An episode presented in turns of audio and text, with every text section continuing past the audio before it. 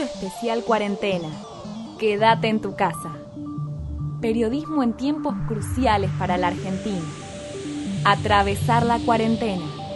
15 minutos de información diarios para saber lo que está pasando en nuestro territorio y el mundo. Periodismo poético rotando 24 horas por la programación de Radio Atómica.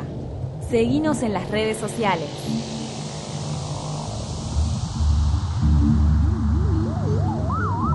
Ascendió a 55 el número de fallecidos a causa del coronavirus en la Argentina. El Ministerio de Salud informó que se registraron 1.628 casos positivos de COVID-19, en tanto que 338 recibieron el alta médica.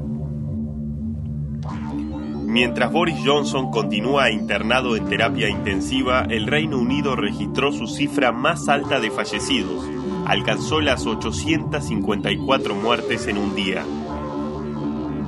Por otra parte, el primer ministro irlandés vuelve a trabajar como médico para combatir la pandemia. Luego de nacionalizar el sistema de salud, Leo Varadkar reactivó su licencia médica tras el llamamiento que realizó el Servicio de Salud de Irlanda a los profesionales sanitarios que no estuvieran trabajando para que se unan a enfrentar al COVID-19. Irlanda presenta 4.994 casos, 158 muertes y 25 pacientes recuperados. Alemania y Holanda empiezan a aceptar préstamos sin condiciones para la crisis del coronavirus. Angela Merkel empieza a dar signos positivos hacia la utilización del Mecanismo Europeo de Estabilidad, MEDE, sin reformas estructurales ni recortes asociados. Atravesar la cuarentena. A través de Argentina y el mundo. Esa es nuestra consigna. Quédate en tu casa escuchando Radio Atómica. Hoy compartimos un informe especial de Nadia Mallorquín sobre la situación de Venezuela. Latinoamérica, patria de todos. Venezuela y su batalla contra el COVID-19. En Venezuela, la cifra de contagiados llegó a 159, 7 fallecidos y 52 recuperados. Como dato curioso para evitar la expansión del brote, el presidente Nicolás Maduro se sumó a la campaña contra la besuqueadera, dijo en televisión, eso de estar dando besitos y abrazos vamos a dejarlo para después. Venezuela ya cumple tres semanas en aislamiento obligatorio, en el cual sus ciudadanos pueden salir a las calles a comprar alimentos, medicinas y productos básicos. Uno de los problemas que están afrontando es la escasez de gasolina, lo cual ha generado grandes aglomeraciones frente a las estaciones de servicio. Además de la emergencia sanitaria y económica en Venezuela, se suma la llegada de 600 venezolanos procedentes de Colombia y otros 160 también desde Bogotá. El gobierno venezolano activó el plan especial de suministro de combustible ante el bloqueo naval de Estados Unidos. Frente a esta nueva agresión se ha dispuesto la activación de este plan dirigido a garantizar la movilidad de los sectores priorizados en el marco del estado de alarma decretado por el presidente Maduro para contrarrestar la pandemia de coronavirus y que están exceptuados de la cuarentena colectiva, anunció el vicepresidente del área económica.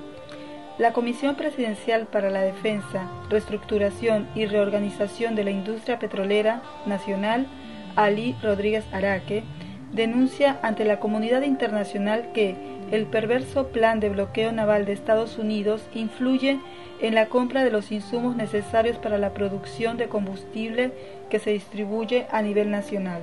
Agrega, denunciamos ante la opinión pública nacional e internacional un conjunto de amenazas proferidas recientemente por el gobierno de los Estados Unidos de Norteamérica, contra la integridad territorial y soberana de Venezuela, que pretende materializar un bloqueo naval contra nuestra patria, para agravar la situación del pueblo venezolano que hoy libra una batalla ejemplar contra la pandemia del COVID-19. De igual manera, deploramos la posición de sectores extremistas de la oposición venezolana que, actuando en convivencia con gobiernos extranjeros, planifican y ejecutan estas viles acciones contra el pueblo venezolano. Por otro lado, Rusia, China e Irán anuncian envío de tropas militares y armas en apoyo a Venezuela, en ejercicio para evitar invasión. El portavoz del Ministerio de Defensa de Rusia aseguró que la Federación prestaría su firme apoyo militar y armado en ejercicio de defensa integral de Venezuela bajo la amenaza que representa la OTAN en el vecino país colombiano. Por su parte, el ministro de Defensa venezolano aseguró que el país está totalmente listo para contrarrestar cualquier agresión armada y para proteger sus intereses y la seguridad nacional. Estamos listos para enfrentar cualquier agresión en el campo de la lucha armada y no armada, para salvaguardar los intereses que están consagrados en la Constitución y tenemos suficiente legislación y base jurídica para construir nuestro propio modelo de defensa integral de la nación, sostuvo Vladimir Padrino López. El ministro expresó agradecimiento a países aliados quienes muestran su amistad participando en este tipo de maniobras, ya que estas naciones también son víctimas del mismo enemigo. Venezuela cuenta con más de un millón de civiles chavistas inscritos voluntariamente en el Registro para la Defensa Nacional que corresponde a la Milicia Nacional Bolivariana diseñada para la luchar junto al ejército en cualquier escenario de agresión extranjera a la nación. Padrino López lamentó además que la derecha critique a las Fuerzas Armadas Nacionales Bolivarianas por su participación en la gran misión Abastecimiento Soberano, o aquello que pone en tela de juicio el concepto de la Unión Cívica Militar.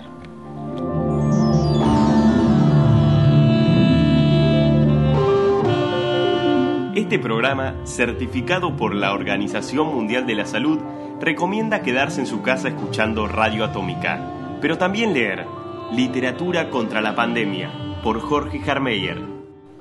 Si es puñal, que me mate, Inés Manzano. La obra de Manzano, reunida en un solo libro, remite a la frase de Ludwig Wittgenstein. Lo que puede ser dicho, puede ser dicho claramente, y de lo que no se puede hablar, hay que callar el límite de la palabra. Mamá, ¿cómo decirte? Tu amor nos amordaza. Conduce a ese desesperado cómo decir que Beckett plasmó en su último poema. Quiero oír el silencio, escribe Manzano en el poema en el cual le da voz a la esposa del maestro Fuente Alba, asesinado. El silencio es esencial en la obra de la autora. Su amiga María Negroni opinó referencia a la obra, de Manzano. El silencio es la defensa del texto, su salvaguarda, su manera de acallar por un instante la obviedad del mundo, con sus apremios, su profesión de voces, para encontrar una suerte de espacio sagrado. El valor del silencio remite asimismo a la reticencia de Inés por publicar, hecho que se produjo finalmente por la voluntad de un conjunto de amigos y amigas. Paradójicamente, Inés centraba su poética en la oralidad. Recitaba en diversos ciclos y daba voz a autores y autoras que se pueden catalogar de silenciados y silenciadas, generalmente del interior de la Argentina. Y asociada a esta situación es su mirada, la observación del sufrimiento del semejante, el registro poético de los diversos puñales que lastiman a esos seres retratados y pertenecientes a la íntima cotidianeidad de la poeta y la infancia es el centro de atención del radar de Manzano, el dolor, las violaciones, los castigos. Un exceso de infancia, escribió Bachelard, es siempre un germen de un poema. La presencia de la infancia en la poesía de Manzano es evidente, sobre todo en la resistencia a dejar atrás el asombro, que es otro nombre de la inocencia, y la tenaz negativa a acatar las reglas del mundo adulto, casi siempre carcelarias y convencionales. Manzano era maestra bibliotecaria y dictaba cursos de filosofía para niños. En cierto sentido, la poesía de Manzano es una poesía de denuncia social, que jamás cae en lo cómodamente panfletario. Todas las denuncias sociales aparecen abrigadas y desabrigadas por una obligación previa, la que la poeta tiene con el lenguaje mismo. Quédate en tu casa, lee un buen libro de poemas y sintoniza Radio Atómica.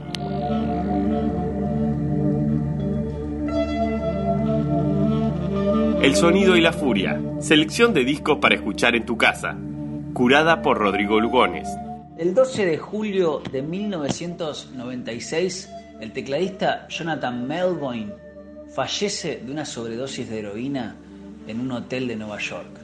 Estaba con Jimmy Chamberlain en plena gira de presentación de Melancholy and the Infinite Sadness, el gran disco doble de los Smashing Pumpkins.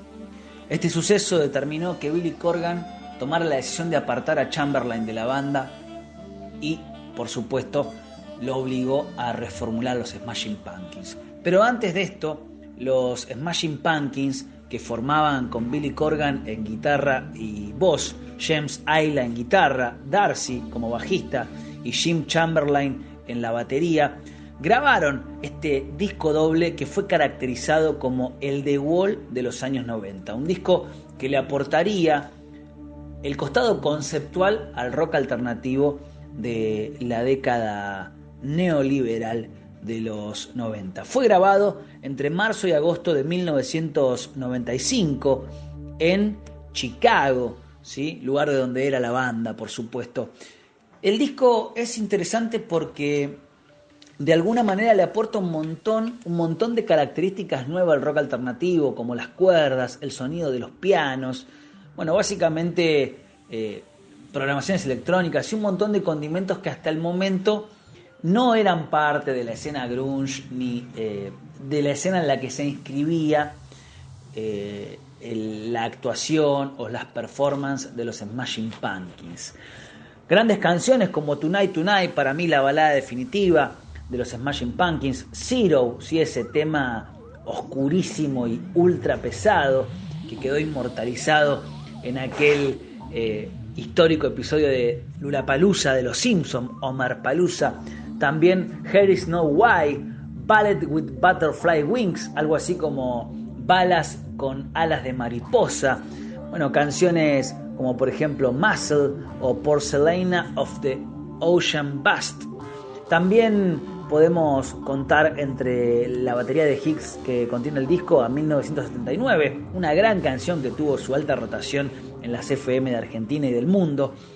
Sinceramente es un disco definitivo, fue editado por Virgin Records y producido por Flood, Alan Mulder y el propio Billy Corgan. Contó con sobregrabaciones de guitarras extremas, a veces cinco o seis guitarras sonando a la vez se pueden escuchar en el disco. Es una genialidad absoluta. Toca en el punto más elevado de creatividad al que haya llegado nunca la banda de Billy Corgan. Inclusive, como decíamos antes, luego de este disco deberían redefinirse como banda y básicamente cambiarían casi toda su formación, dando paso a su próximo disco, Adore, que juega muchísimo con las programaciones electrónicas y abre una nueva etapa en el sonido de los Smashing Pumpkins. Sin más, me encantaría que podamos escuchar una canción que es un lado B, ¿sí? De los Smashing Pumpkins.